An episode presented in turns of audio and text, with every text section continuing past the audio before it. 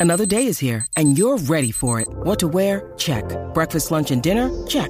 Planning for what's next and how to save for it? That's where Bank of America can help. For your financial to dos, Bank of America has experts ready to help get you closer to your goals. Get started at one of our local financial centers or 24-7 in our mobile banking app. Find a location near you at bankofamerica.com slash talk to us. What would you like the power to do? Mobile banking requires downloading the app and is only available for select devices. Message and data rates may apply. Bank of America and a member FDIC. Buenos días desde San Diego, California. Soy Víctor Abarca y estás escuchando Expreso con Víctor.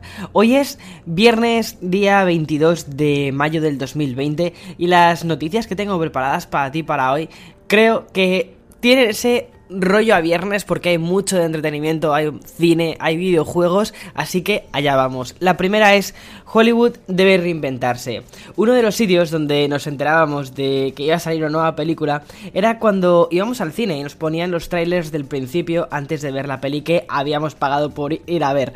Pero no sé si tú eras de estos que disfrutaba los trailers tanto casi como la película, al menos yo sí. Y ese mundo, aunque lo hemos dejado atrás y ahora el mundo del marketing audiovisual está cambiando muchísimo, y busca, al fin y al cabo, encontrar dónde están los ojos de la gente. ¿Y dónde se encuentran ahora mismo? En Fortnite. Y eso es lo que ha pasado con la promoción de la próxima película de Christopher Nolan, que es Tenet. Yo soy muy fan del cine de Nolan porque, primero, hizo la mejor trilogía de Batman que existe, que es la trilogía del Caballero Oscuro. También hizo Origen e Interstellar, que es una maravilla. Y ha estrenado el tráiler en Fortnite como si fuese una proyección dentro del escenario. Si a esto le sumamos los diferentes conciertos que se han hecho dentro de la plataforma, es como si estuviésemos en un mundo paralelo en el que no podemos ir a una rave físicamente, no podemos ir a un concierto masivo, pero sí que podemos llevar a nuestros avatares que se muevan, por ejemplo, al ritmo de Marshmallow, como fue uno de los últimos conciertos que hubo dentro de la plataforma. No sé, me parece muy curioso cómo el mundo del entretenimiento se está reinventando e incluso, o sea, lo habíamos visto como en pequeñas píldoras en el mundo de la música. Y ahora lo estamos viendo también en pequeñas píldoras en el mundo del cine. Y bien, otra cosa relacionada también con el mundo audiovisual. Netflix va a cancelar las suscripciones de las cuentas que no se usan, aunque se paguen. No es un número muy grande de personas que están suscritas al servicio, que siguen pagando religiosamente su cuota, pero que no lo utilizan, solo es un 0,5% del total de las suscripciones.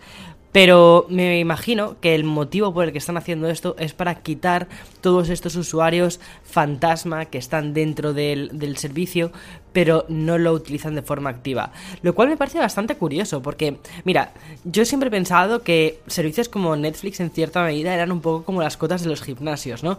Que lo que pretenden es que mucha gente se apunte, pero que no los use todo el mundo. Es decir, todo el mundo en enero mmm, dice, me apunto al gimnasio, pago los seis meses por delante, aquí un servidor, y no, no vuelve a ir. Entonces, bueno, bueno, me parece, me parece bien. La tercera noticia que tengo preparada para ti es que Razer ha sacado un nuevo ordenador portátil de 17 pulgadas con una pantalla con una tasa de refresco de 300 Hz y una gráfica RTX 2080. Esta configuración llega hasta los 3.800 dólares y también existe una opción de pantalla de 120 Hz con una resolución 4K y además pantalla táctil. No he probado los ordenadores Razer, pero reconozco que tengo muchas ganas. Lo que he visto es que están súper bien construidos y me recuerdan mucho al diseño de los, de los Mac con los materiales de aluminio y todo esto, pero orientados muchísimo más al sector del gaming. Y hablando de gaming, Microsoft hace unos días me pasó un código para que jugase y probase eh, Minecraft Dungeon. Oficialmente sale el martes de la semana que viene. Y lo que he podido probar hasta ahora, reconozco que me ha gustado. Aunque tiene lugar en el mundo de Minecraft con su estética, es una aventura con elementos eh, JRPG. Y ya sabes a mí lo mucho que me gusta el rol, o sea que ya está, era como los ingredientes perfectos. Quizás me animo este fin de semana a hacer algún streaming como en los viejos tiempos, no sé si a través de Twitch o a través de YouTube, la verdad es que estoy un poco oxidado, si te soy sincero. Pero bueno, déjamelo por Twitter si te interesa, que nos echemos unas risas así en un streaming y ya está. Y me ha recordado un poco a los juegos de Lego porque es sencillo, pero al mismo tiempo tiene esa especie de encanto, esa especie de, de humor sano con el que están hechos los juegos de, de Lego. No sé, me ha parecido curioso. Minecraft, para la gente que está un poquito perdida, ¿vale? Es una de las franquicias de videojuegos más importantes. Se creó ya hace unos cuantos años por unos desarrolladores, un grupo que se llama Mojang, y fue comprada por Microsoft por un dineral. No tengo el dato ahora mismo porque lo estoy diciendo literalmente todo esto de memoria porque creo que hay que poner un poco de contexto.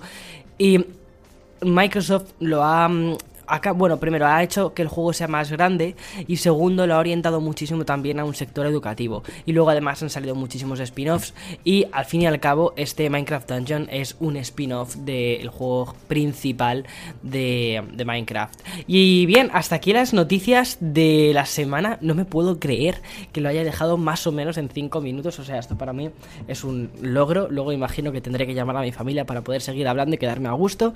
Y nada, eh, este domingo publicaré Café con Víctor Estoy, estoy trabajando en un episodio sobre los influencers y sobre si a veces deberían o no opinar sobre ciertos temas, el peligro que conlleva traer la típica conversación que puedes tener con tus amigos en, un bar o en, tu casa, mientras estás eso, en, un ambiente privado, el peligro que es llevar una conversación privada y las creencias que tú tienes a nivel privado y llevarlas a la esfera pública.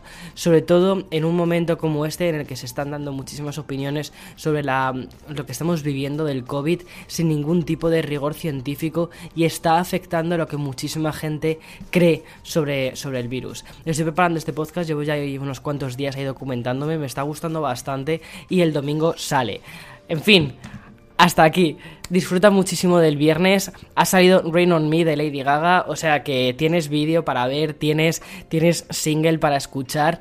Mañana tómatelo con calma, es sábado. Dedícate tiempo a tus amigos, dedícate tiempo a ti, dedícate tiempo a tus seres queridos. Que yo creo que si una cosa aprendemos de todo esto es, es lo importante que son las conexiones humanas de verdad. Y el domingo Café con Víctor. Nos tomamos un café juntos a final más o menos de la tarde, más o menos por ahí, sobre las 7, 8. Quedamos y nos tomamos un café. Hasta el domingo. Chao, chao, chao.